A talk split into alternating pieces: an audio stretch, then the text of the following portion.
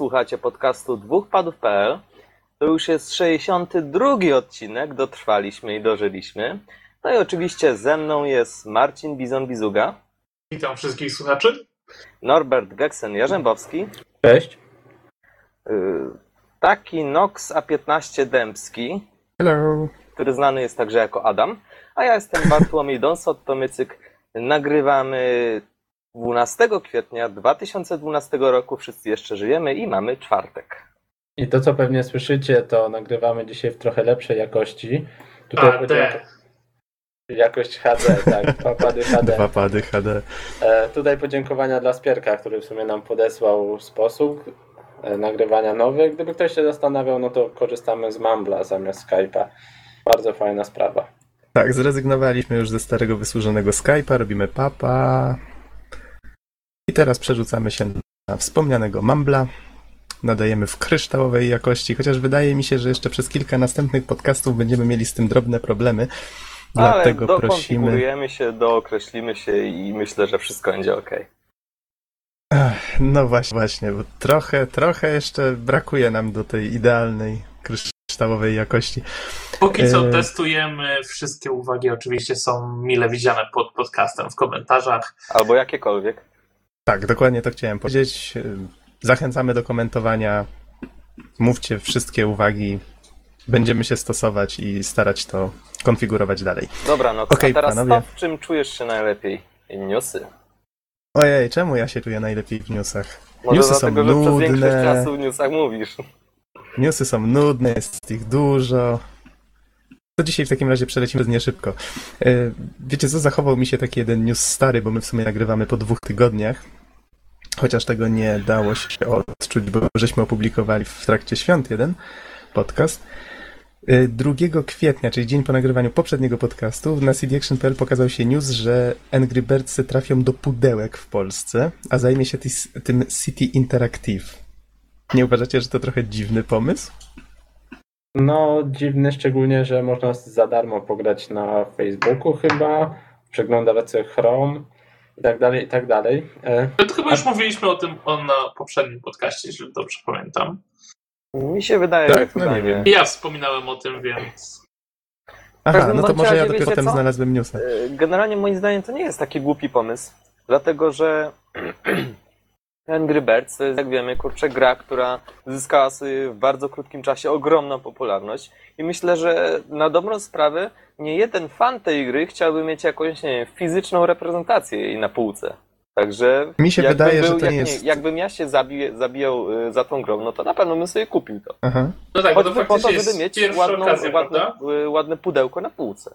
No bo tak, kurczę, no. Bizon ma rację, że to jest pierwsza okazja, tylko ja chciałem zwrócić to na coś innego uwagę. Mi się wydaje, że mimo wszystko, wiecie, City Interactive, oni się znają na, swoi, na swoim biznesie.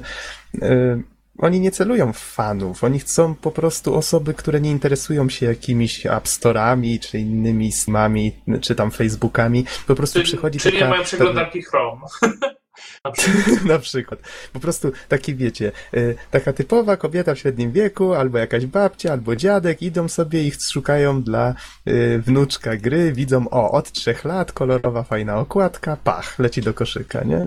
Myślę, że to prędzej w tę stronę. Co z tego, że na Facebooku jest to samo z darmo, prawda? No dokładnie, ale, dokładnie. Ale też jest trochę inna jakość grania. Nie wiem, czy tam można dać sobie na pełen ekran, bo nie grałem, tak?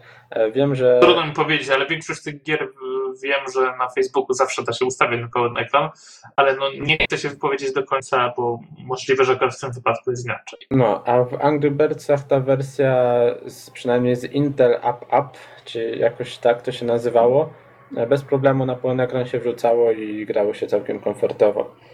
W każdym razie, podsumowując tego newsa, można dostać od trzeciego kwietnia w Polsce Angry Birdsy i, i Angry Birds Rio, czyli jakby dwie osobne gry. Poczekajcie, prześlę, prześlę wam linka. Dało się już kupić pudełkowe Angry Birdsy na trzy D S-a. Uwaga, uwaga. Będziecie się śmiać, e, więc... Na, jesteś... na co? Na pewno nie. Na trzy D S-a. Oj nie, uwaga, nie. Uwaga. Nie. Link idzie do was. Nie, nie da się. Nie o Boże, te, ale te, długość tego linka jest przerażająca. Ale wiesz co? Ale... No, to po pierwsze nie jest e, oficjalne pudełko. No tak, dlatego, dlatego mówię, że będziecie się śmiać, tak? Okej, okej. Jak te świnie z tego, z Angry Birdsów. A z takich ciekawych rzeczy ostatnio się dałem nabrać. Ktoś zrobił taki dobry projekt okładki Devil May Cry'a czwórki na trzy D S a, że przez chwilkę myślałem, że to prawdziwe, tak?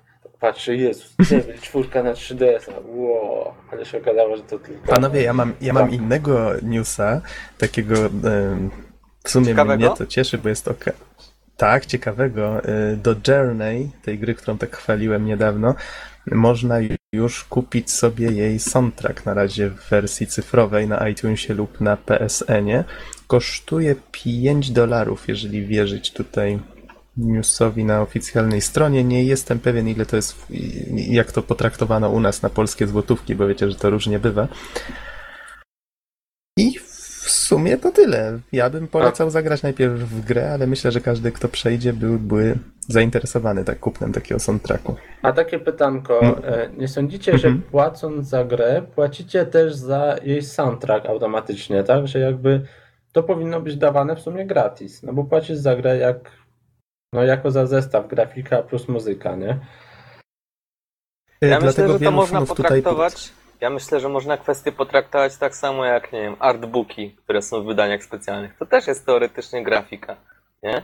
Tak samo, no tutaj mm-hmm. mamy fajnie wycieloną grafiką, gra, y, muzykę y, w przyszłości tam. Po prostu, no, no wiecie, no jednak mimo wszystko słuchać muzyki w grze, no to jest zupełnie inna sprawa, jaką mieć tutaj. I myślę, że... Tu chciałem zwrócić uwagę na fakt, wielu fanów pod, w komentarzach pod newsem yy, pisze, że czekają na wydanie fizyczne, czyli wiecie, na płycie i niektórzy nawet tutaj mówią, że ten soundtrack zasługuje na winyl. To już w ogóle jest mm, no teraz jest ekstrawagancja. Na winyl, tak, tak.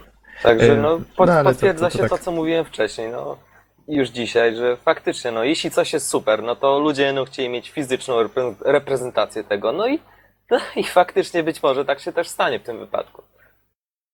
Ja nie kupię, bo jest po prostu brzydko wydane, bo jeszcze, jeżeli by to było w jakiś fajny sposób wydane, ale to jest wydane jak taka totalnie, no nie wiem, niskobudżetowa gra, tak przynajmniej wygląda to opakowanie, tak?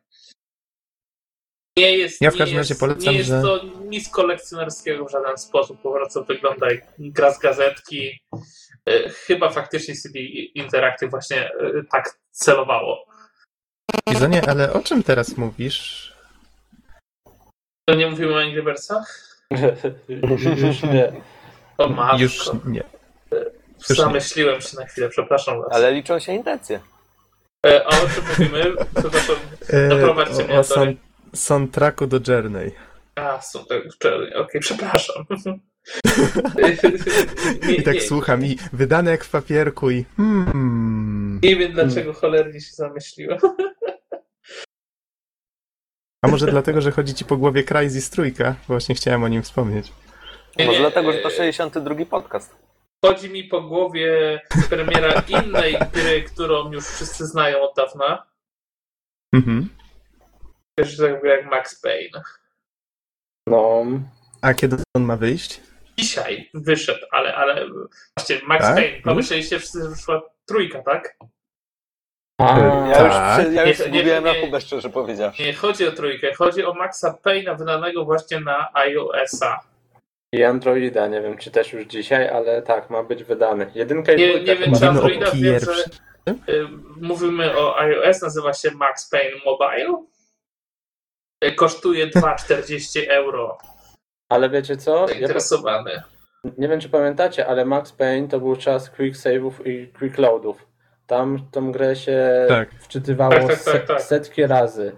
Nie wiem jak to działa na, na iPhone'ie, ale podejrzewam, że ten dopisek mobile oznacza... E, okay, że gra przechodzi się sama. Tak. Zmniejszyliśmy poziom trudności tak, żebyś strzelał nieważne gdzie, a i tak trafisz. Czy, czy ktoś z was widział chociażby kawałek gameplayu? Czy ta gra chociaż trochę przypomina oryginał? Jeśli chcecie, to ja mogę zaraz przetestować. Ym, może później. W sumie przetestuj teraz, a jak znajdziemy chwilę, to może będziesz mógł o tym poopowiadać. Ja się boję, że zaraz będą leciały komentarze w rodzaju o nie, co oni zrobili z tą biedną grą. W każdym razie Wspomniałem o tym Krzyżisie Trójce, dajcie mi tylko skończyć. Nie wiem, czy słyszeliście, że pojawiła się taka, taka plotka, znaczy plotka, właściwie opublikowano nagłówek z Krzyżisem Trójką na Origin, tak? Tak się nazywała ta usługa i jej w tej chwili. I szybko to zniknęło. Oczywiście od razu się pojawiły plotki, że to, wiecie, taki kontrolowany wyciek i tak dalej. Więcej ma się ukazać informacji szesnastego kwietnia. Z kolei takie drugie ogłoszenie, też już żeby szybko tego newsa zamknąć, God of War czwórkę prawdopodobnie ogłoszą dziewiętnastego kwietnia, więc tak się wszyscy rzucili, że będą teraz znane rzeczy, znane marki ogłaszać lada dzień. No w sumie fajnie, no. Tyle można przykład... powiedzieć. W przypadku God of War, no właśnie wiem, dlatego chciałem szybko zamknąć sprawę. W przypadku God of War tam na Facebooku się właśnie chwalili, pojawiła się grafika Will Vengeance Bring Redemption. Sama grafika, jeszcze fani oczywiście zajrzeli w y, strony, sama grafika nazywa się Gowa podkreśnik F B P N G, co oczywiście zinterpretowane, zinterpretowane jako God of War Announcement Facebook. Mhm. Jezus, ja w ogóle wszędzie. Tak myślałem o God of Warze wczoraj. Mhm. Bo dorwałem w końcu e, drugie obuwa. Auć, auć, auć. Czyjaś komórka leży zdecydowanie zbyt blisko głośników. Tak, drugie, drugie obuwa złapałem. Mhm. W mojej drodze i tak pomyślałem, że kurde, jakby zrobili taką grę God of War, gdzie wiecie, no God, y, Kratos korzysta z takich y, mieczy zamontowanych na łańcuchach, nie? Teraz sobie wyobraźcie, że trzymacie te dwa kontrolery Move. To są właśnie te, te, te miecze na tych łańcuchach, gdzie sobie wymachujecie po całym pokoju. I... ale ja sobie to wyobraziłem, a aż złapałem te kontrolery i sobie machałem przed ekranem. Mówię, ale to było fajne, jakbyś był Kratosem i, i po prostu ciął wszystkich w ten sposób. Ale to już zrobili, wiesz. Ostatnio grałem trochę w Mad Worlda. Nie wiem, czy kojarzycie tą grę. Mam ją na półce, czeka na swoją no, kolej. To, to tam jest tyle fanu, nie wiem, po prostu macie te, tego Willota i nunchaka i podchodzicie do kolesia, tak, na przykład łapiecie go i później możecie go, nie wiem, nadziać na kolce albo e, naj, najpierw na przykład zakładacie mu oponę, tak, podnosicie oponę i poprzez machnięcie takie z góry zakładacie mu tą oponę na głowę, później go łapiecie, niesiecie do kolców, poprzez takie machanie, tak, tym Willotem nabijacie go na kolce tak cztery razy. E, generalnie wiecie, gra jest maksymalna. No, dobra bardzo gra po stresującym dniu. Nie przeszedłem jeszcze, no bo chcę sobie przechodzić jako taka forma odstresowywania, ale takie wyżywanie się, plus to wiecie, machanie właśnie, świetny relacji. Ja widziałem na jakimś zwiastunie, tam może nawet gościowi wbić znak drogowy w oczadu. Tak, tak, tak, jak sobie tak, nie tak. Znaliśmy się od tej strony. e, a, ale też grałem ostatnio w Pokémony, Poké Park dwa. Aha, to wszystko w normie. Tak, r- r- równowaga zachowana. To Norbert, to może opowiesz co nieco, nie wiem, zapoznawałeś się z tą kolekcjonerką Hitman Absolution? Widziałem, że bardzo hura optymistycznie zareagowałeś. No to można w sumie opowiedzieć, została dzisiaj pokazana. E, tylko chciałbym jeszcze wyświetlić, w sumie e, z no, wczoraj, rzeczy, wczoraj chyba. To... E, zawiera e, D L C, choć moim zdaniem ten, ten pomysł z D L C jest kiepski, no bo one często ułatwiają grę. E, szukam niestety, a nie mogę znaleźć linka do, do tego obrazka. Macie zaraz ci pod, wkleję. Pod tym? Już ci wklejam, leci. Super. Mówiłem, że pożegnaliśmy się ze Skype'em, a Skype służy tutaj w tle pod cichaczem jako wymiana tak. tekstowa. Okej, okay, bo boję się po prostu, że D L C może na początku za bardzo ułatwić grę. E, w ogóle więc... już żeśmy kiedyś rozmawiali, że w sumie to D L C to jest taka zapchaj dziura, żeby można było czymś się pochwalić, że wow, patrzcie, w kolekcjonerce coś jest i widzisz tutaj walizkę z bronią na tej grafice. Wow! O oh, wait, to jest D L C. Wiemy, przecież wszyscy no. wiemy, że D L C to jest przyczyna wszelkiego zła. Tak, tak. Tak samo jak ropa naftowa. Dokładnie. Wait, what? No, a oprócz tego, oprócz specjalnego opakowania dostaniemy artbook, no i płytę D V D z making of. Czyli w sumie mm-hmm. nic specjalnego, ale jestem głupi i tak kupię tą edycję niezwykłą, dopłacając dużo pieniążków. Ale takie rzeczy szybko tanieją, nie musisz kupować zaraz po tym jak wyjdzie. Tanieją albo znikają na zawsze. Dokładnie, to jest ten problem. Takie ryzyko. I nigdy nie wiesz, który się sprawdzi w tym przypadku, nie? To jest problem. Ja z kolei mam tutaj taką krótką informację na temat tego, że P S Vita, to tutaj Bizonie do ciebie, ty jesteś szczęśliwym posiadaczem. Szczęśliwym czy nieszczęśliwym? Gdzieś tam leży. Chyba nie. Jak się okazuje, Japończycy nie za bardzo się tutaj Witą podniecają. Jej sprzedaż dość mocno spadła.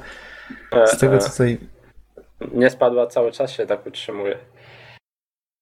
Sekundkę, tutaj zaraz zacytuję fragment, tylko go znajdę. To może ja pamiętam... W C D Action.pl, że, cytuję, w zeszłym tygodniu spadek sprzedaży w Japonii zaliczyły niemal wszystkie konsole. Nintendo trzy D S ze sto dwadzieścia jeden tysięcy dziewięćset dwadzieścia jeden sprzedanych egzemplarzy pod koniec marca spadł do siedemdziesiąt dwa tysiące sto piętnaście na początku kwietnia, a P S P z osiemnaście tysięcy, tutaj bla bla bla, do czternaście tysięcy coś.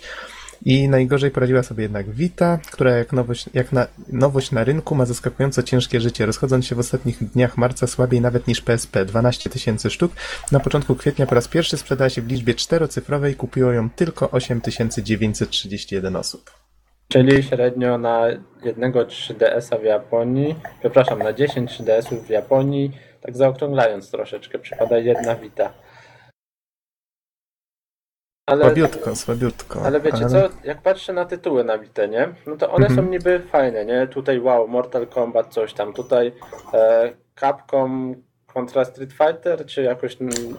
Nie, Street Fighter kontra Tekken, nie? E, mhm. Tylko to są te same tytuły, które lądują na dużych konsolach, więc gdybym miał dużą konsolę, to nie wiem, czy chciałbym wydać drugi raz pieniądze, żeby zagrać w tą samą grę.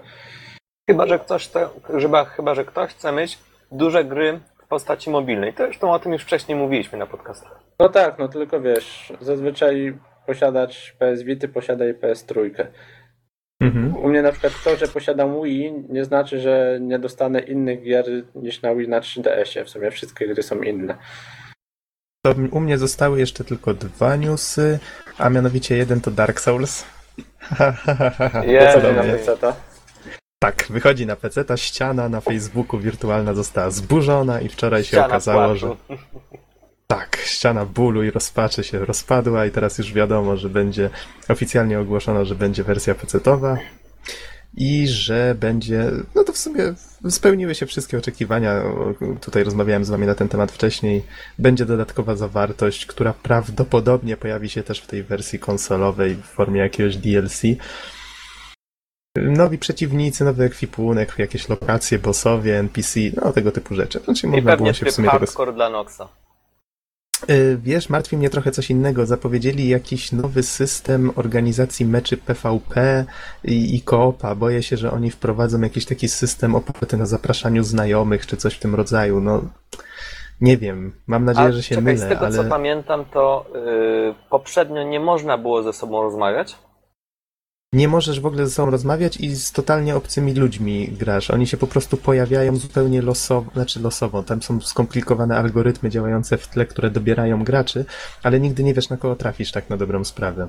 I to jest w sumie jedna z najfajniejszych rzeczy w tym multi, więc boję się, żeby tam czegoś, wiecie, przypadkiem nie, nie zepsuli, żeby pecetowcom się Ja ci powiem, co mogą, co mogą popsuć. Mianowicie gra ma operować na Games for Windows Live. Czyli takim A to też jest ciekawa rzecz. No tak.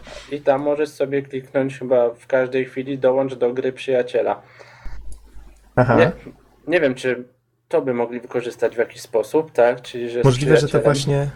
Możliwe, że właśnie o to chodzi. Z kolei wtrącę ci się trochę w słowo, bo miałem właśnie o tym mówić, że dziesięć tysięcy osób już podpisało się pod petycją, żeby zlikwidować ten Games for Windows Live w tej grze. Tak, A tak. w ogóle? Można też się gdzieś podpisać? No, tutaj wkleję linka, potem będzie można się podpisać. Albo w ogóle wysłać pod... mi jakieś pieniądze na tą akcję, żeby to zamknąć.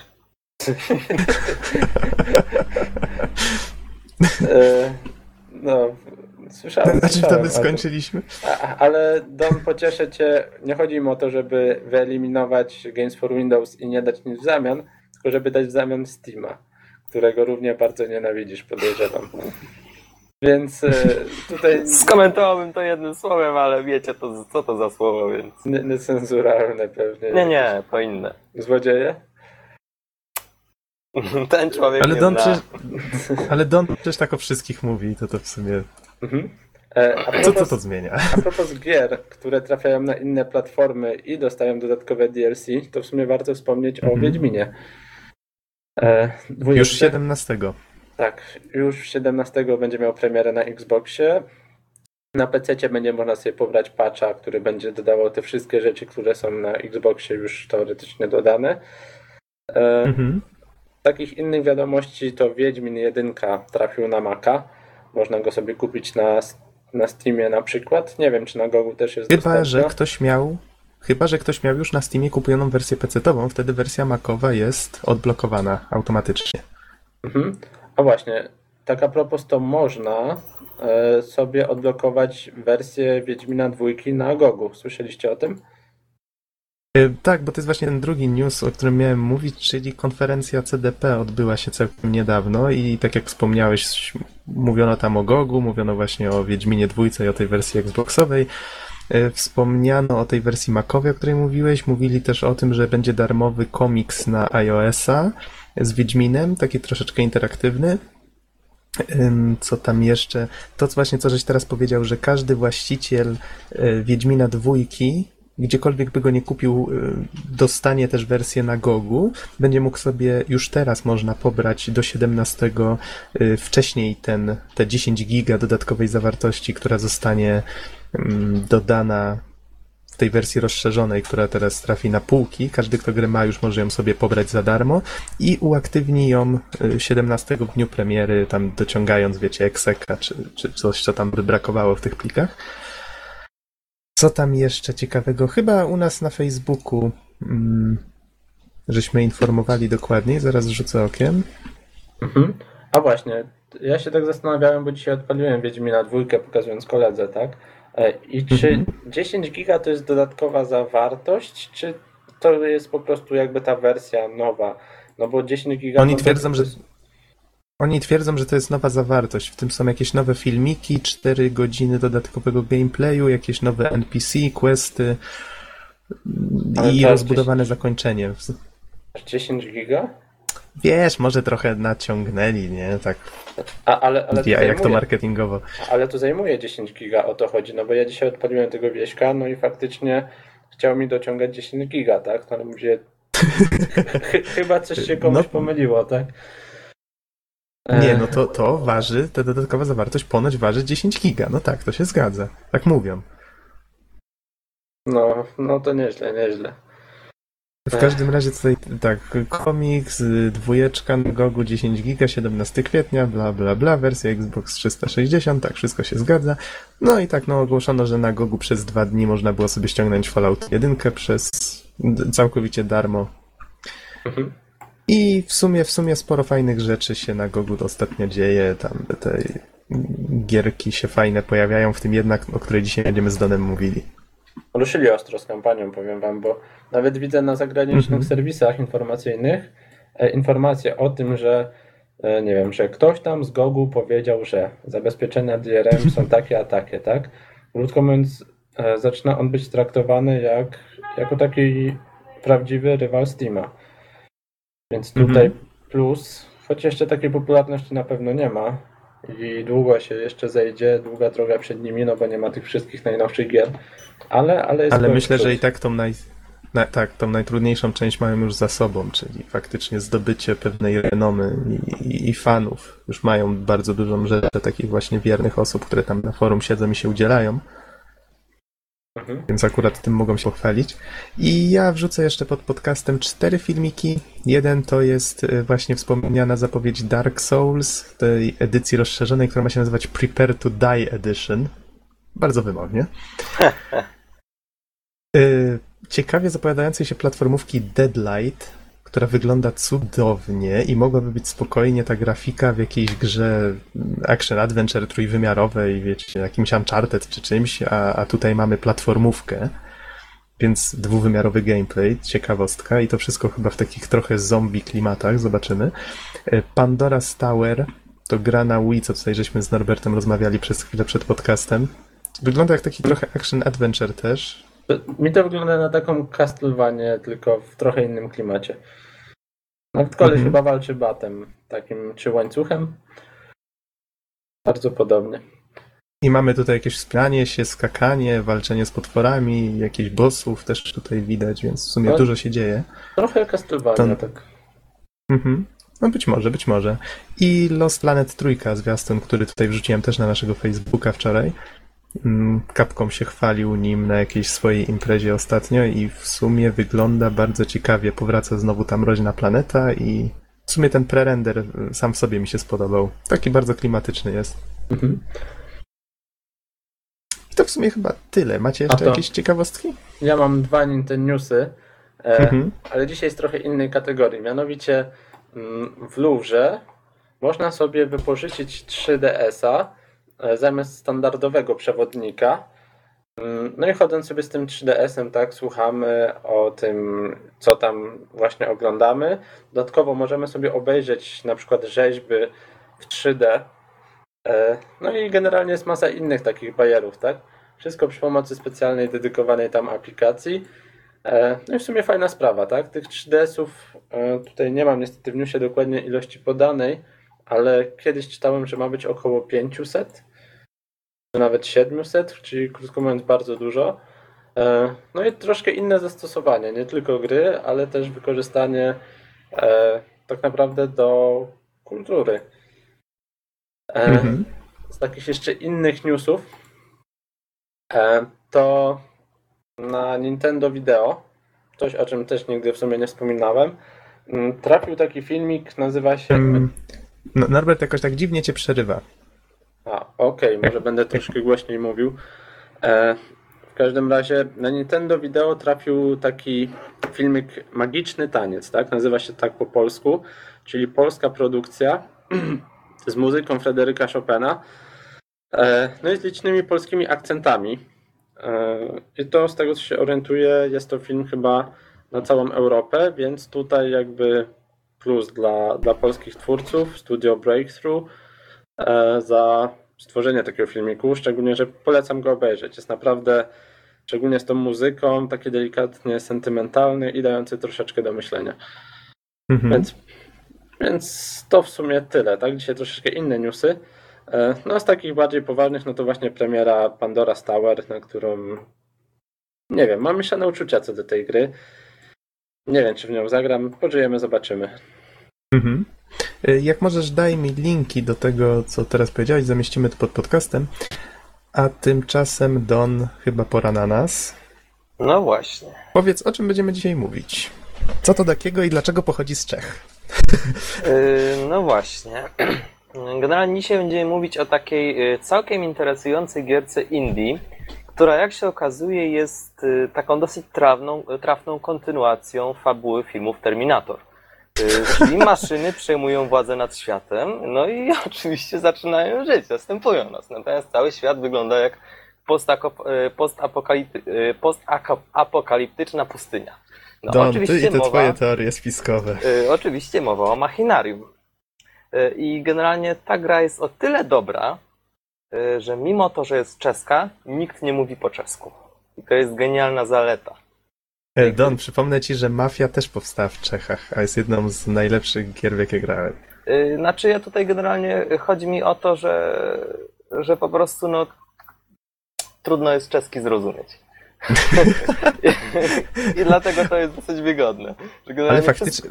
Wszystko, co no, no. mówią postaci jest, jest w takich chmurkach i wszystko fajnie jest pokazane, więc... Tak, faktem jest, że tutaj ta narracja jest prowadzona w taki bardzo ciekawy sposób, ale może powiedzmy najpierw, nie wiem, pamiętasz, dawno grałeś w Machinarium? Bo ja w sumie całkiem niedawno przeszedłem. Jakiś czas temu, ale to, to nie jest gra, którą można by łatwo zapomnieć. Mhm, zgadza się. Powiedz tak pokrótce, o co tam chodzi, nie zdradzając za dużo. Generalnie rzecz biorąc, gra zaczyna się od tego, że pewien mały, sympatyczny robocik, robocik, którego nie da się nie lubić, zostaje, zostaje wyrzucony ze śmieciarki na wysypisko, no i tam musi się poskładać. Kolejną rzeczą, jaką musi zrobić, to wrócić do miasta, z którego wyjechał śmieciarką, można powiedzieć, załatwić stare porachunki. Tak, i tutaj gracz się dowiaduje po pierwsze, dlaczego wylądował w tej śmieciarce, jaki właściwie jest jego cel. No, można tutaj troszeczkę zaspoilować, że chodzi też o ratowanie jego ukochanej dziewoi i tak dalej. Ale trzeba przyznać, że historia jest prosta, ale upowiedziana z takim... Z, w sumie z takim urokiem. To całkiem fajnie to twórcom wyszło.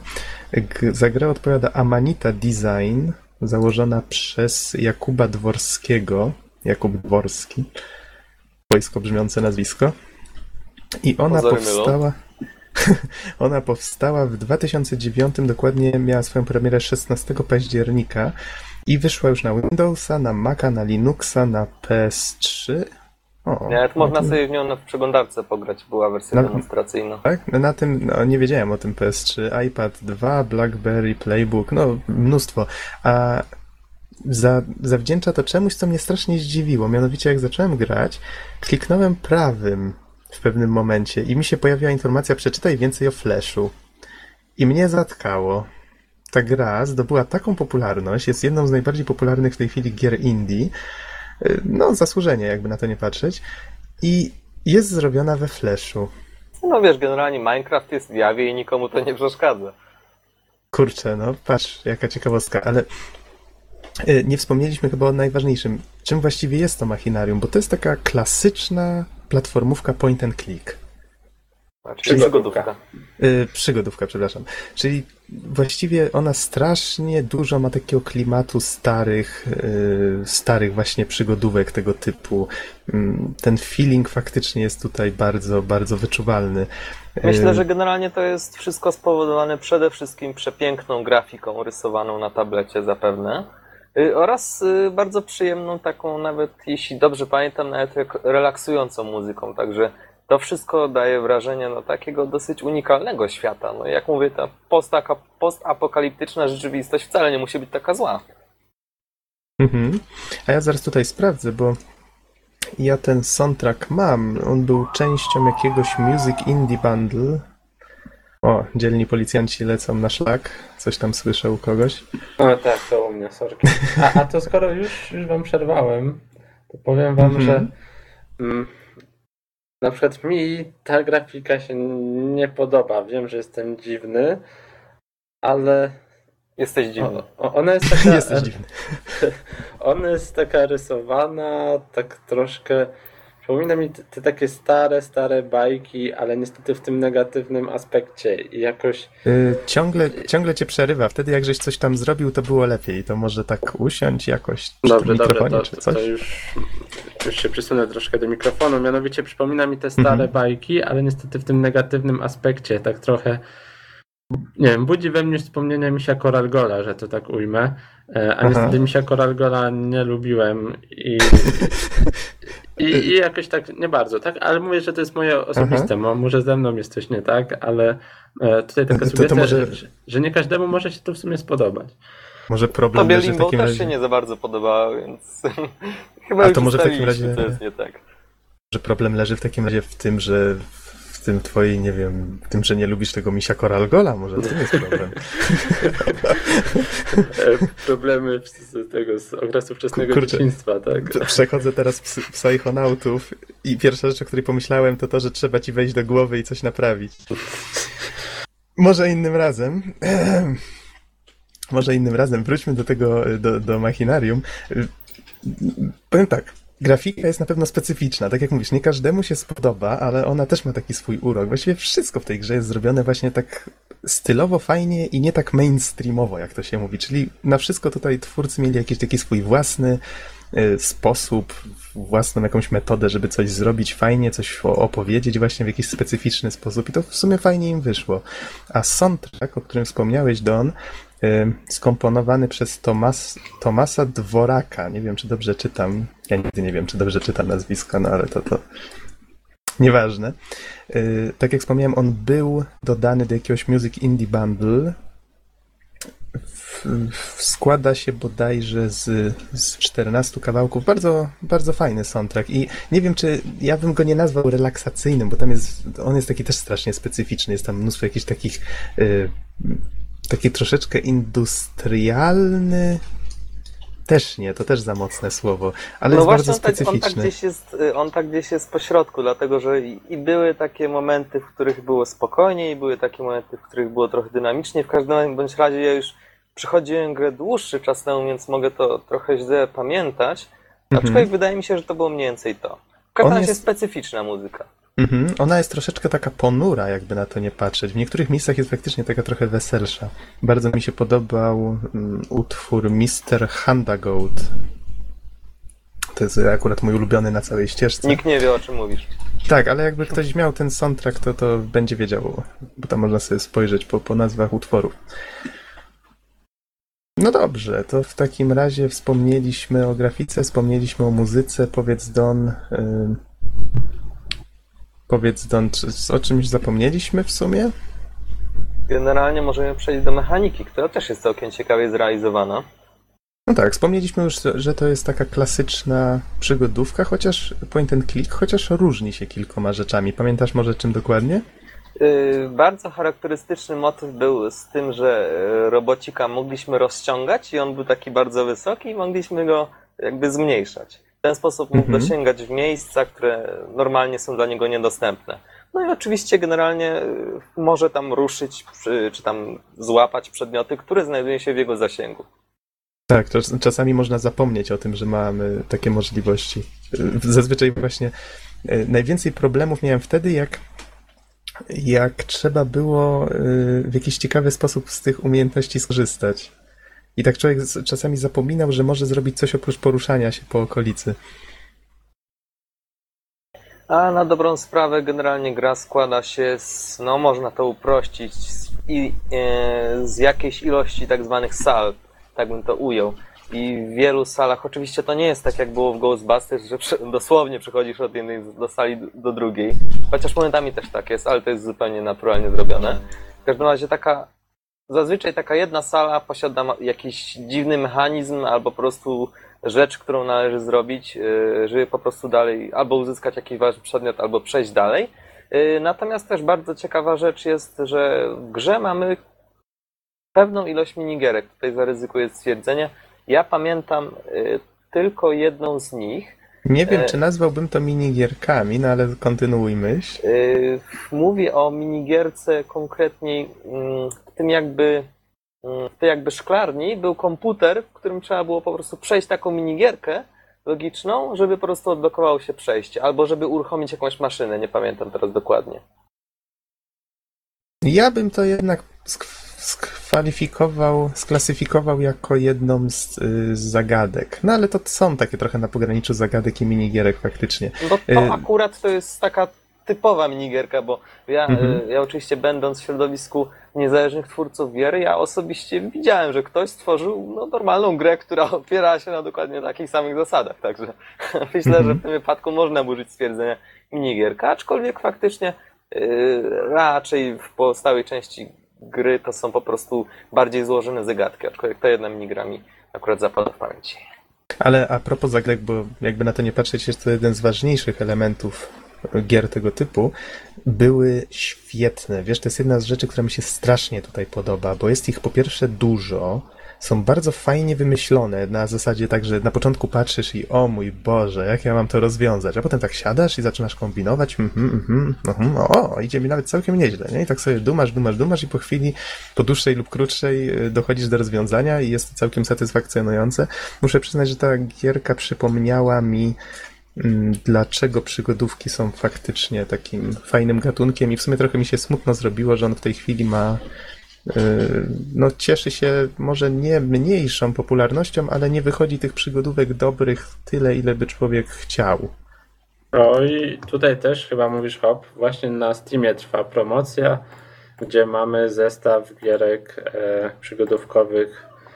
Indie Adventure Bundle to się nazywa. W zestawie mamy The Tiny Bank Story, Loom, jakiś J-Rover, Gemini Rue i właśnie Machinarium. Mhm. Więc... Trafiony, zatopiony. Jest tego troszkę.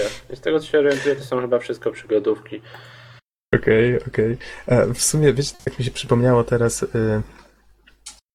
jak Tim Schafer ostatnio dywagował w związku z tym, z tym projektem, który rozpoczęli na Kickstarterze i ludzie im zapłacili te grube miliony, żeby zaczęli robić tą swoją kolejną przygodówkę. To było dwieście tysięcy na zrobienie gry i sto tysięcy na sfilmowanie jej. czterysta tysięcy łącznie chcieli na Kickstarterze, a dostali od ludzi ponad dwa miliony. I zaczęła się wtedy taka kickstarterowa rewolucja. W, w sumie wszyscy uwierzyli, że na Kickstarterze można uzbierać kupę kasy. Z kolei ludzie, którzy wcześniej w ogóle nie słyszeli o Kickstarterze, nagle usłyszeli, że można tam dawać swoją kasę, więc zaczęli ją dawać. I tak się wszystko jakoś potoczyło i teraz coraz więcej projektów zyskuje dofinansowanie właśnie bezpośrednio od fanów. Trzeba przyznać, że to na pewno wyjdzie na plus wszystkim. A to tak naprawdę pokazuje siłę reklamy. No bo to była mhm. reklama, nic innego. Fajny pomysł tak, na reklamę, tak. który się przebił, plus marka jakby Tima Schafera, no i mamy, mamy genialne rozwiązanie. I Rona Gilberta. Słuchajcie, jestem trochę nie w temacie. Czy Tim Schafer to nie była jego gra? Grim Fandango? Tak, jego. Psychonauta była jedna z jego. pierwszych przygodówek, jakie kiedykolwiek grałem. Grałem tylko oczywiście bo... w demo, ale i tak była super. On z Ronem Gilbertem tworzy gry już od czasów y, LucasArtsu, więc oni są znani w branży. Ogólnie rzecz biorąc, no to można powiedzieć, że to są ojcowie tego gatunku, znaczy na pewno Ron Gilbert. Y, z kolei Tima Schafera na pewno kojarzą też y, młodsi odbiorcy, na przykład z Brutal Legend. Myślę, że tam faktycznie dał popis. To jest gra, przez którą żałuję, że nie mam konsoli, w sensie Xbox albo PlayStation trzy. I, no i dobra, właśnie... ale słuchajcie, bo tak schodzimy z tematu, a Machinarium mm. no tutaj tak czeka rozgrzane. A tak, tak, tak, bo wiesz, bo chciałem powiedzieć tylko o tym, że on, on właśnie w tej rozmowie z Ronem Gilbertem tak fajnie podsumował, że yy, padło takie sformułowanie, no bo wiesz, bo w dzisiejszych czasach przygodówki to są mniej popularne i oni tak zaczęli się zastanawiać, wiesz, oni, one nie są w sumie mniej popularne. To jest tak, że jak ludzie po prostu zaczęli więcej grać w takie gry jak Call of Duty, więcej zaczęło się tych gier sprzedawać, ale przygodówki nadal gdzieś tam są, ludzie je kupują i oni tak zaczęli fajnie dywagować na temat tego, co ludzie lubią w przygodówkach. I wiesz, bo to jest właśnie fajne, że ja mogę sobie usiąść, mogę sobie pomyśleć i zablokować się na jakiejś zagadce i w sumie tak, kurczę, nie mogę znaleźć rozwiązania, a potem jadę następnego dnia do pracy i w drodze na przykład wpadam na rozwiązanie i już nie mogę się doczekać, żeby wrócić do domu i je wypróbować. I to, to jest właśnie fajne w tych przygodówkach. I w sumie tak, tak trochę coś w tym jest. Jak myślisz? Hmm, jesteś typem osoby, jesteś typem osoby, która lubi się blokować na zagadkach, czy jednak sięgasz od razu po solucję, jak masz jakiś problem? Powiem tak, ja z bratem ukończyłem grę Schizm mm-hmm. i po prostu myślę, że to już jest, to mówi samo za siebie. Natomiast, natomiast faktycznie on częściej odpadał niż ja. Ja, ja osobiście mam takie bardziej... bardziej skłonności do tego, żeby się wczuć w grę i posiedzieć nad nią. Mhm. Aczkolwiek z tego, co ja pamiętam, to bardzo dużo przygodówek w przeszłości miało to do siebie, że już od samego początku rzucało gracza na głęboką wodę i po prostu no, pochodziło się powiedzmy pół godziny po lokacji i już mieliśmy ileś przedmiotów, które trzeba było dopasować. Natomiast mhm. te zagadki były tak trudne i nieintuicyjne, że nawet po prostu po przeczytaniu solucji, co? To tak naprawdę miało być? Także myślę, że to, to jest duża wada niektórych przygodówek, że faktycznie te, te zagadki są tak, tak dziwne, że po prostu żaden normalny człowiek na to nie wpadnie. A powiedz mi, jak w przypadku Machinarium oceniasz? No właśnie, jeśli chodzi o Machinarium, to ten fajny, słodki robocik i, i po prostu zagadki, które jednak gracz jest fajnie wprowadzany w ten świat, dlatego że no jest rosnący poziom trudności, czyli zaczynamy od najprostszych, czyli wyklikaniu, czyli poskładaniu go na, na, na złomowisku, po jakieś co bardziej skomplikowane akcje. Myślę, że zostało to bardzo fajnie zrobione. No i generalnie, o ile mój brat zazwyczaj odpadał przy początku gry, to teraz odpadł przy siedemdziesięciu procentach, więc to, to było całkiem dobre, dobry wynik. Mhm. Aczkolwiek, aczkolwiek też go to przyciągnęło, mimo że on faktycznie za, za przygodówkami nie przypadał, więc... Więc myślę, że to też jest kolejny powód na stwierdzenie, że jednak mimo wszystko jest to całkiem dobra gra. No, przyjmując, że mm-hmm. powiedzmy postawa mojego brata jest zmierzalna.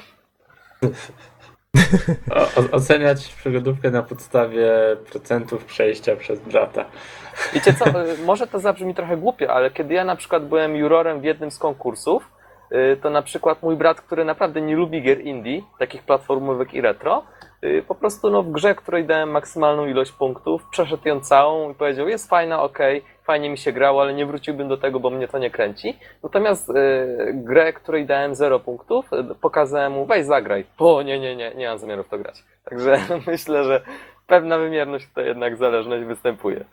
Gdzie, no, no, no. Jeżeli coś się mierzy jedną skalą, to zawsze jest dobrze, nie? No. O... Teraz tak właśnie myślę, co by tu jeszcze o tym machinarium powiedzieć, bo generalnie no to jest mniej więcej wszystko. Jest fajny bohater, jest fajne opowiedzenie, opowiedzenie historii, chociaż prostej historii. Myślę, że cały świat ma swój fajny urok, ta grafika przynajmniej mi bardzo się podoba mhm. I, i w ogóle oprawa dźwiękowa także. No generalnie są fajne zagadki o rosnącym poziomie trudności. Jest y, fajny punkt kulminacyjny, gra wie kiedy się skończyć i robi to dobrze. Ba, nawet można powiedzieć, że twórcy zostawili sobie furtkę na sequel. Ja bym powiedział, że zakończenie jest raczej mało inspirujące, ale to może nie wchodźmy ja, zbyt ja głęboko w ten do, temat. Ja niedosyt nawet. Tak, tak, zakończenie jest według mnie troszeczkę takie słabe, ale nie patrzyłem na grę pod tym kątem. Raczej, raczej usatysfakcjonowało mnie to, że zaserwowała mi, tak jak wspomniałeś, ciekawą historię, tą fajną narrację, bo tam właściwie nie ma w ogóle słów używanych. Wszystko jest y, obrazkami pokazane w tych dymkach komiksowych. Wygląda to i brzmi bardzo fajnie. Gra faktycznie tak, tak, tak bardzo fajnie potrafi opowiadać historię grafikom i muzykom. Więc to też mi się podobało. No i tak na dobrą sprawę powiedziałeś, że gra wie kiedy się skończyć, a tutaj mam dokładny czas, no prawie dokładny, około pięć godzin zajęło mi jej skończenie. No, a więc dość krótka. Czyli jest dość krótka, ale jest bardzo satysfakcjonująca. Wiecie co, tak... szczerze powiedziawszy, ja nawet nie odczułem tego, że jest taka krótka. Po prostu grało mi się fajnie. I nie wiem, myślę, że gra skończyła się wtedy, kiedy się powinna skończyć. Że już tak, im, ona, jakby dłużej trwała, to już mogłoby zacząć się robić to nużące. Tak, ona jest taka w sam raz. Jeżeli ktoś miałby z nią problemy, w, grę jest zaimplementowa- w grze jest zaimplementowany system podpowiedzi i wypróbowałem go, jak już grę przeszedłem i wiecie co, zupełnie taka ciekawa rzecz, żeby... dostać podpowiedź, znaczy inaczej, żeby dostać podpowiedź, to wystarczy tam kliknąć, ale żeby dostać dokładne rozwiązanie problemu, trzeba jeszcze rozwiązać taką, znaczy przejść taką małą minigierkę, która jest banalnie prosta, ale swoje trwa. Czyli tak, twórcy... czyli trzeba po prostu też troszeczkę czasu na to, to poświęcić, ale myślę, że to jest też dobre rozwiązanie, dlatego że generalnie rzecz biorąc, jeśli powiedzmy ją tam już sobie odpaliłeś i stwierdzasz tak, chcę podpowiedź, I, I wiesz, ja na przykład y, miałem sytuację, że po prostu stwierdziłem, no dobra, chcę podpowiedzi, zacząłem sobie w nią grać i nagle w połowie stwierdziłem, a nie, dobra, już chyba będę wiedział jak to jest i po prostu zrezygnowałem z tego. Także... Tak, lecisz tym samolocikiem, strzelasz w te no, pajączki, klucz. czy co to tam... A, lecisz tym kluczem, tak, i strzelasz w te pajączki, czy co to tam było i nagle y, dostajesz olśnienia, co nie? I generalnie y, rzecz biorąc, y, fajnie zostało też zrobione to, że właśnie ta księga podpowiedzi, kiedy ona się otwiera, to na dobrą sprawę mamy rozrysowane jakby no, w takim komiksie yy, ryciny, na których są po prostu rozwiązania. I, i bardzo fajnie to wygląda i utrzymane wszystko jest w jednym fajnym stylu, który zupełnie pasuje do gry no i też całkiem przyjemne wrażenie sprawia. Mhm.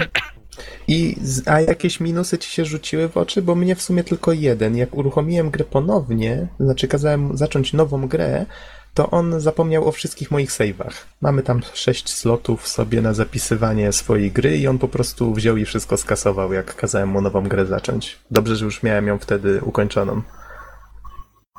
Ja generalnie tego błędu nie miałem. Mhm. W zasadzie chyba nawet nie próbowałem klikać nowa gra. W każdym razie, no nie wiem, gra wydaje mi się całkiem sympatyczna i trudno mi jest teraz, zwłaszcza z perspektywy czasu, znaleźć jakieś błędy. Myślę, że po prostu ją polecam. Czyli po, mówiąc krótko, polecamy. Don Nox approved. Don Nox approved. Ja. Rzadki kombo. Dobra, kiedyś panowie. A ja mam, ja mam takie jedno pytanko, tak? No ja, właśnie, czy macie ja pytanie? Jestem, jestem takim trochę antyfanem przygodówek. Bardzo mi ciężko wchodzą po, po traumatycznych przeżyciach z dzieciństwa z Adventurą. Adventura e, był najlepszy. Myślałem, że z misiem koralgolem.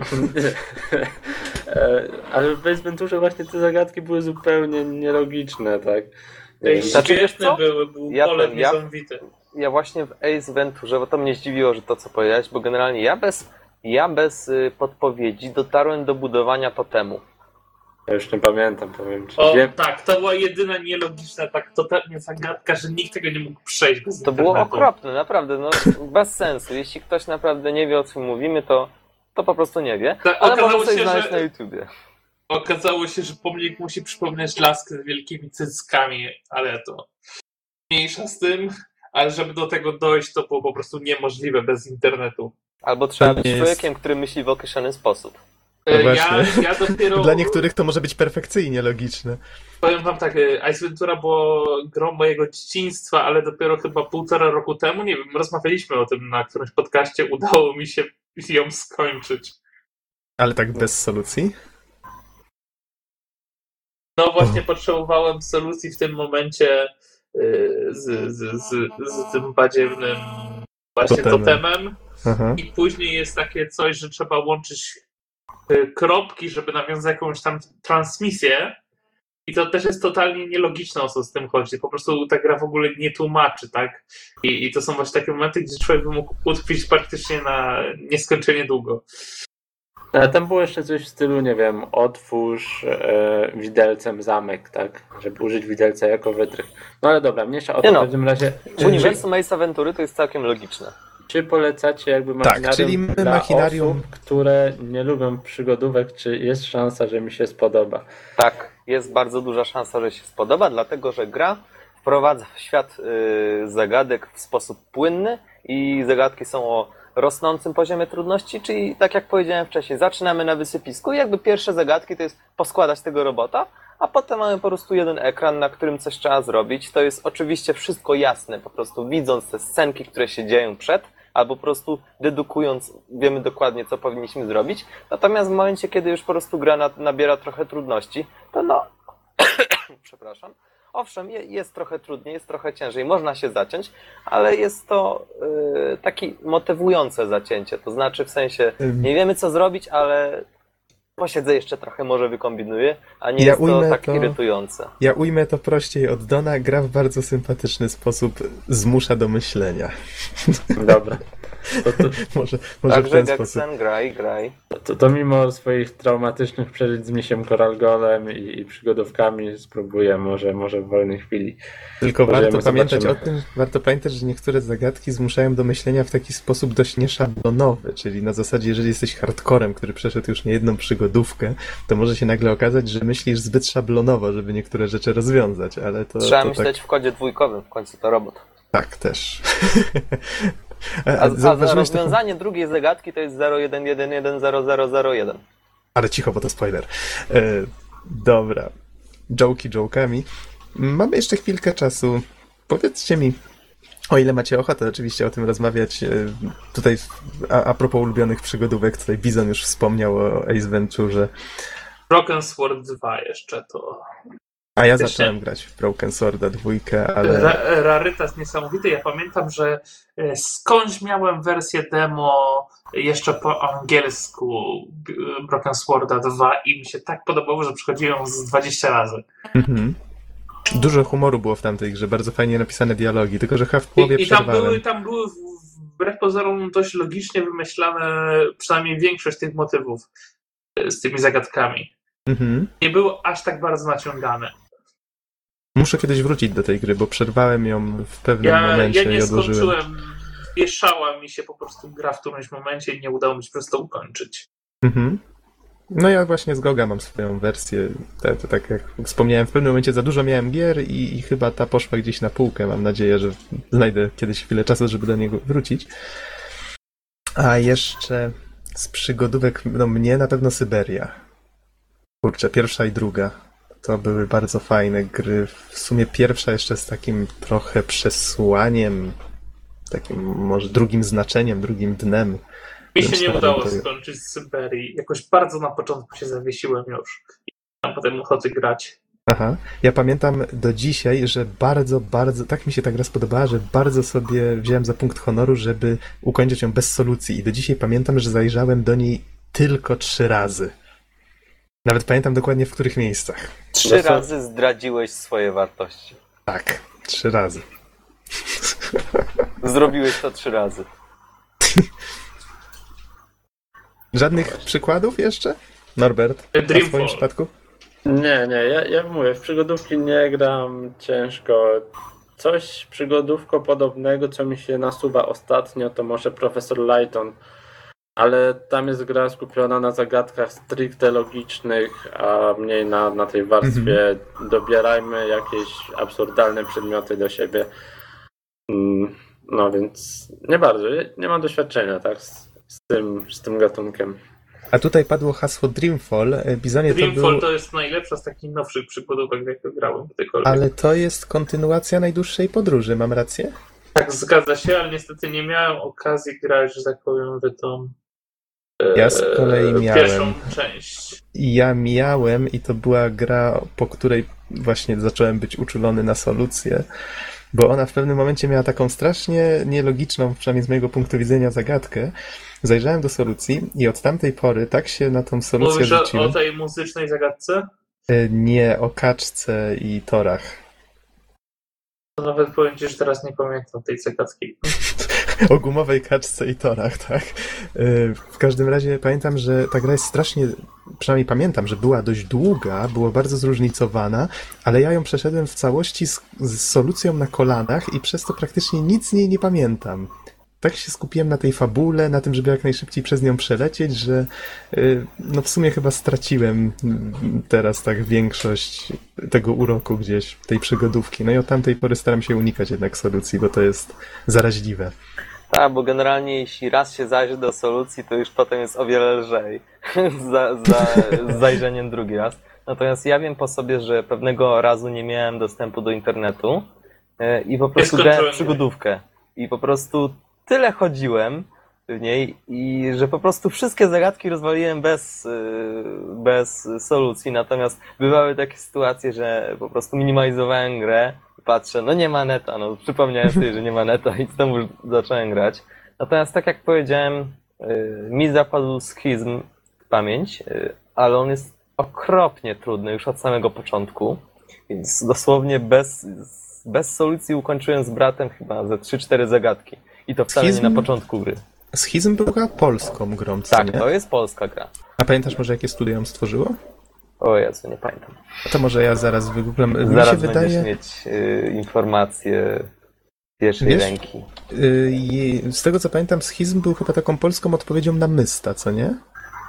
Wiesz co, generalnie dużo było wcześniej. Irea, y, właśnie Myst i, i na przykład y, Faust. To wszystko są takie właśnie fajne gry pseudo trzy D, w których po prostu widzimy wszystko z pierwszej osoby. No, takie point and click można powiedzieć. Po prostu przechodzimy do następnego ekranu, wyświetla się taka krótka animacja przejścia i myślę, że takie przygodówki mają bardzo dużo uroku w sobie, ale mają też do, do siebie, że są okropnie trudne. Mhm. I myślę, że to właśnie były te czasy, kiedy targetem nie był dwunastoletni chłopaczek, który po prostu dostał komputer od rodziców na komunię, tylko po prostu chłop dwadzieścia trzydzieści lat, taki, taki po prostu no, od dwudziestu do trzydziestu lat, który po prostu po robocie sobie gdzieś siadał i, i pykał. Także... O, a ja już pamiętam, to był L K Avalon i Detalion, to byli deweloperzy.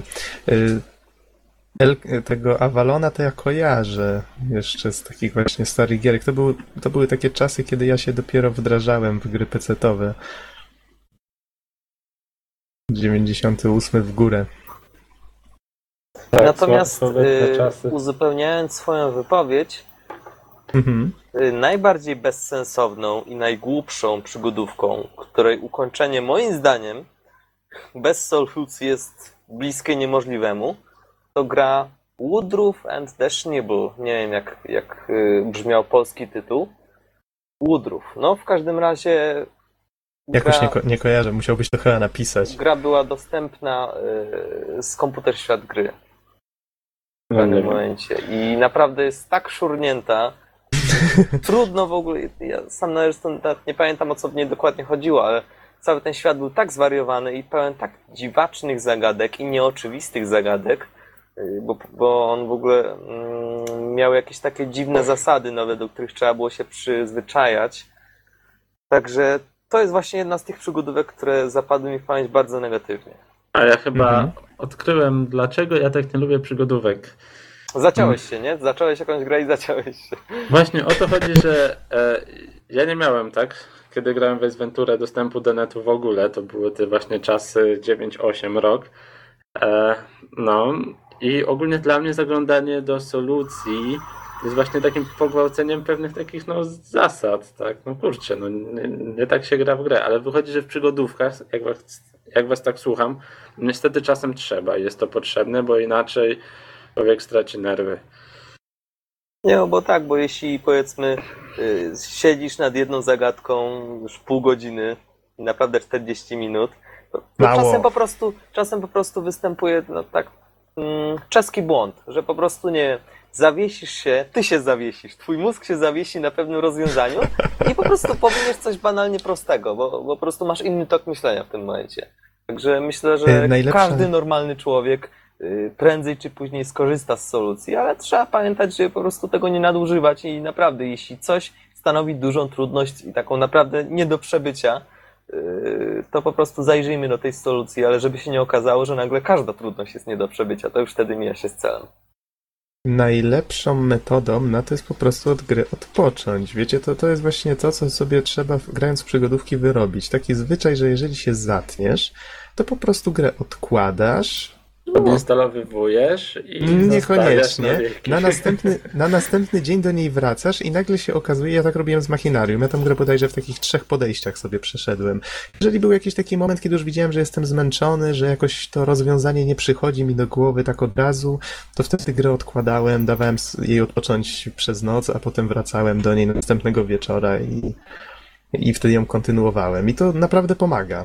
Człowiek jakby patrzy na problem zupełnie inaczej, jak wiecie, ze świeżą, wypoczętą głową. To tak tutaj, tak, tak ode mnie, złote myśli. Wow, ale mi się nagle tutaj Riven przypomniał, bo tak patrzę na tą stronę na wiki z tej schizmy i y, wspominają tutaj o Myście. Riven to była taka strasznie hardkorowa, druga część Mysta, strasznie hardkorowa przygodówka, ale z naprawdę świetnymi zagadkami. Pamiętam, że chyba to była jedna z nielicznych przygodówek, w których faktycznie siedziałem z mnóstwem kartek na biurku i na wszystkich miałem ponotowane różne rzeczy, które myślałem, że kiedyś gdzieś się przydadzą. Bo tam w sumie wszędzie były jakieś wskazówki, wszędzie były jakieś symbole ponotowane i tego typu rzeczy. No i w końcu gra mnie pokonała, choć starałem się jak mogłem. Ona jest jak jedna wielka przygoda, taka zagadka. Cały świat gry jest jedną wielką zagadką. Naprawdę świetne. Jak ktoś chce prawdziwego wyzwania, to polecam. Wiecie co, generalnie też mi się teraz przypomniały czasy, kiedy to właśnie trzeba było sobie notować wszystkie znaczki, jakieś inne kombinacje.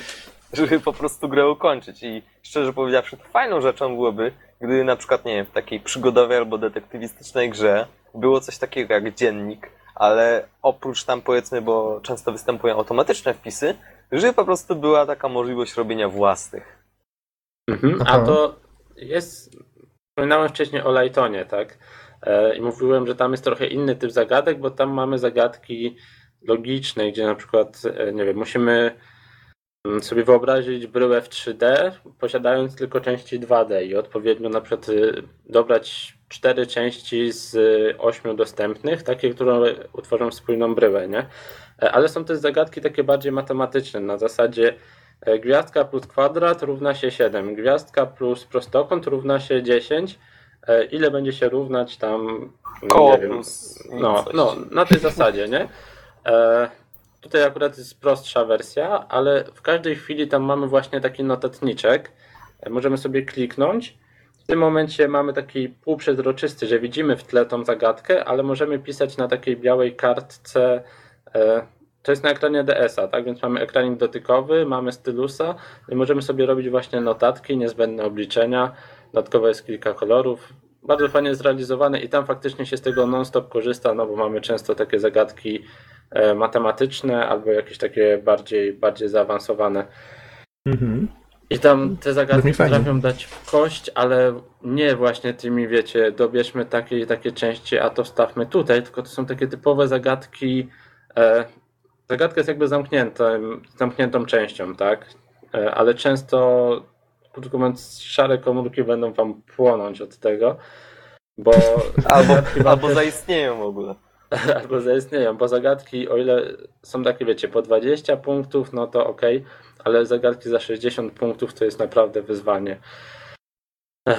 No i jest trudno, jest fajnie i, i powiem wam, wolę taką przygodówkę, gdzie ta zagadka jest jakby taka zamknięta, nie ma setek części do dopasowywania, a jest nadal fabuła, są zagadki, ale właśnie takie mniejsze, niż takie dopasowywanie elementów często losowych, tak? Czyli może trochę negatywnie podchodzę do sprawy, ale nie lubię takich przygodówek, jakich, jak, jak chociażby Machinarium.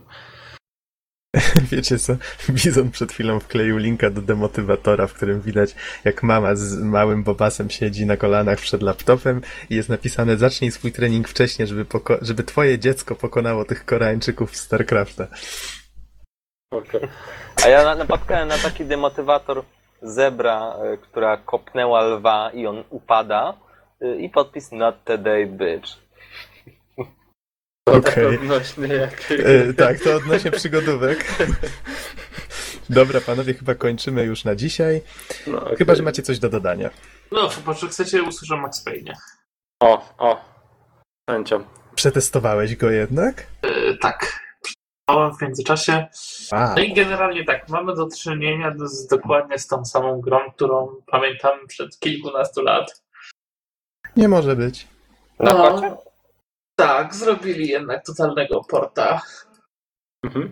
A, a jak z poziomem trudności i, i z wczytywaniem i zapisywaniem? Nie ma przeciwników. No tyle, tyle co teraz pograłem, no to jest taki bardzo mega auto-aiming. Mhm, no właśnie, właśnie. Pamiętam... Jest, gra się generalnie mało przyjemnie, jest jakoś tak niewygodnie i, i powiem szczerze, że nie wyobrażam sobie, że pograsz w to jakoś mega dłużej, bo Yy, sterowanie zawiera bardzo dużo satysfakcji, tak jak na ten moment, co pograłem chwilkę. No nie fajnie, nie fajnie się steruje, jest jakiś taki lag przy obracaniu. Nie wiem, czy niektóre efekty graficzne nie są wycięte, chociaż teraz to już jest trudno mi powiedzieć. Generalnie no, gra wygląda jak ostra grzyleta, bo wiadomo, ponad trzysta dpi na ekranie robi swoje. Ale wszystko jest jakieś takie wyjątkowo małe i no, średnio się steruję. Pogram może jeszcze chwilkę później, to mhm. nie jestem zachwycony, no po prostu, ale tak to gra jest sportowana jeden do jednego. No proszę, Bizon się... potrafi zrecenzować grę w trakcie podcastu, no to jest profesjonalizm. No, no, i jeszcze to były raczej pierwsze, to były raczej pierwsze wrażenia, nie? No ale okej. Okay. No, trudno jest recenzować grę, która ma tyle lat w tym momencie, tak, i którą każdy zna. Nie no, my tutaj oczywiście na... recenzujemy gry, które mają no, r- różne... Różnie, różnie, naprawdę. Starsze, młodsze. Zwróćcie uwagę, że ile żeśmy nowych gier w tym roku, w dwa tysiące dwunastym zrecenzowali. The Nie Darkness. Było u nas... Słucham? The Darkness na pewno. W sumie Norbert jest najbardziej na bieżąco, tylko że z takimi grami na Wii, na przykład na trzy D S a, bez przerwy Norbert y, nowe, świeże recenzje, ale z kolei nie, mam, nie, nie mieliśmy w ogóle ani takich hitów masowych jak Mass Effect trzy, nie było Finala trzynaście dwa. W sumie jesteśmy bardzo mało mainstreamowi, nie uważacie? Ej, no nie przesadzaj, Call of Duty wszystkie omawiamy na bieżąco. Ja myślę, że powinniśmy zapuścić brody, zacząć się ubierać i wiecie, jakoś tak dziwnie. I, się I chodzić na, z aparatami na, hipst- na tym. O tak, i się naszej... na hipsterstwo. Tak, I jeszcze, hipstersko. Jeszcze zmienimy na design naszego bloga na taki śmietnik. Będzie gites. Okay. Nie, ale powiem wam, że dzisiaj to co zauważyłem, że kiedyś te gry się bardzo szybko starzały, ale teraz kiedy są te konsole tak długo na rynku, grafika się nie bardzo zmienia, to to można spokojnie pograć w grę, nie wiem, dwuletnią, trzyletnią, czteroletnią nawet i nie widać dużej tak, różnicy. Tak, bardzo to nie boli. No chyba, że to były budżetowe produkcje sprzed kilku lat, to wtedy faktycznie będziesz widział problem. Mhm. Ale większość tych znaczy, starszych gier spokojnie. Znaczy, bajer polega na tym, że po prostu te jakby bardziej budżetowe gry są coraz bliższe tym wysokobudżetowym, przynajmniej tak na pierwszy rzut oka, nie? Ponieważ te, ponieważ te silniki są coraz lepsze i tak dalej, jest łatwiej po prostu wyciskać fajne rzeczy ze sprzętu. No. Dla mnie kluczem jest tutaj stylizowanie grafiki, na, a nie staranie się na jakiś momencie, fotorealizm. W tym zwróćcie, zwróć, nie, nie tylko w tym momencie. Zwróćcie uwagę, że kiedyś przecież też tak było. No nie wiem, pierwszy Deus Ex na przykład, chociaż bardzo grywalny, w tej chwili już nie wygląda wcale cudownie. E, no, on w ogóle tak. nie wygląda. O właśnie. No nie chciałem tego tak ująć. W każdym razie, a teraz przechodzę właśnie Psychonautów, gierka, no powiedzmy sobie szczerze, tekstury, moim no, zdaniem ona dużo stoi do życzenia, nawet ale... trochę na go, porszy, yy, stoi nawet na trochę gorszym poziomie niż Rayman dwa. Yy, przeszedłeś może, może Psychonautów? Oglądałem gameplay. No to trochę mało, no ale dobra. dwadzieścia minut, co mało. Zagrałbyś pełną grę. Zagrałbyś w grę, o, jak to się teraz mówi. Gram w grę. W ogóle wszyscy mówią o tym filmiku, a nie wiem, o co chodzi. Nigdy nie oglądałem. To w takim razie obczaisz do następnego podcastu, masz pracę domową, a my już kończymy. Tak? Wygląda na to, że tak. Dobra, w takim razie dziękujemy wam bardzo za słuchanie. Przypominamy, że czekamy na wszelkie komentarze dotyczące... Jakiekolwiek. Ta, tak, A, ale zwłaszcza te dotyczące jakości i tego, co można jeszcze poprawić. Wszystko dla waszej wygody. I do usłyszenia w następnym podcaście. Trzymajcie się. Do usłyszenia. Cześć, na razie. Siemka.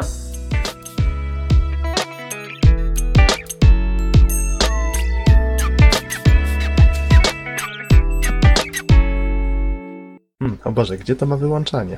A, jest, stop. Cudownie.